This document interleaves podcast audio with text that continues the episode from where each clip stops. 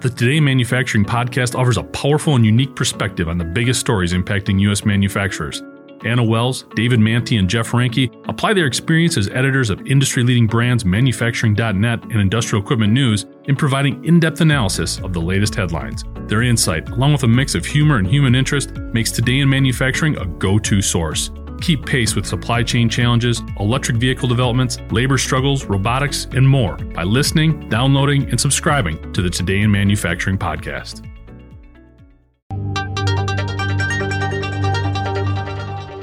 Aston Martin has revealed the final edition of its V12 Vantage sports car, as the automaker plans to introduce its first fully electric vehicle in 2025 and offer an electric option in all new car lines beginning in 2026.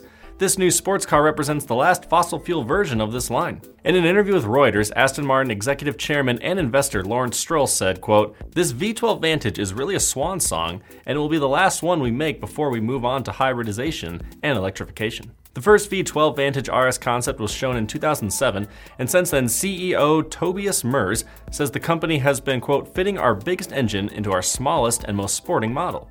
He went on to call the new version the fastest, most powerful, and most dynamically capable V12 Vantage ever.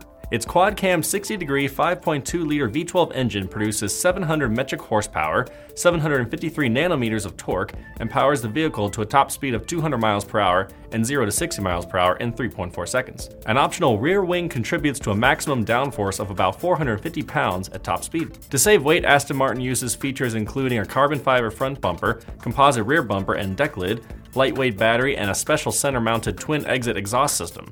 In addition, the exhaust system is made from lightweight 1mm stainless steel. All this combines for a power to weight ratio of 390 metric horsepower per ton. The petrol powered V12 Vantage is limited to 333 examples globally and possesses a starting price of approximately $300,000. According to Aston Martin, demand for the vehicle is so high that since its confirmation in December, all examples sold ahead of the release and the car was three times oversubscribed. Production is set to begin in quarter one of 2022, and deliveries will commence during quarter two of this year. I'm Nolan Beilstein, and this is IEN Now.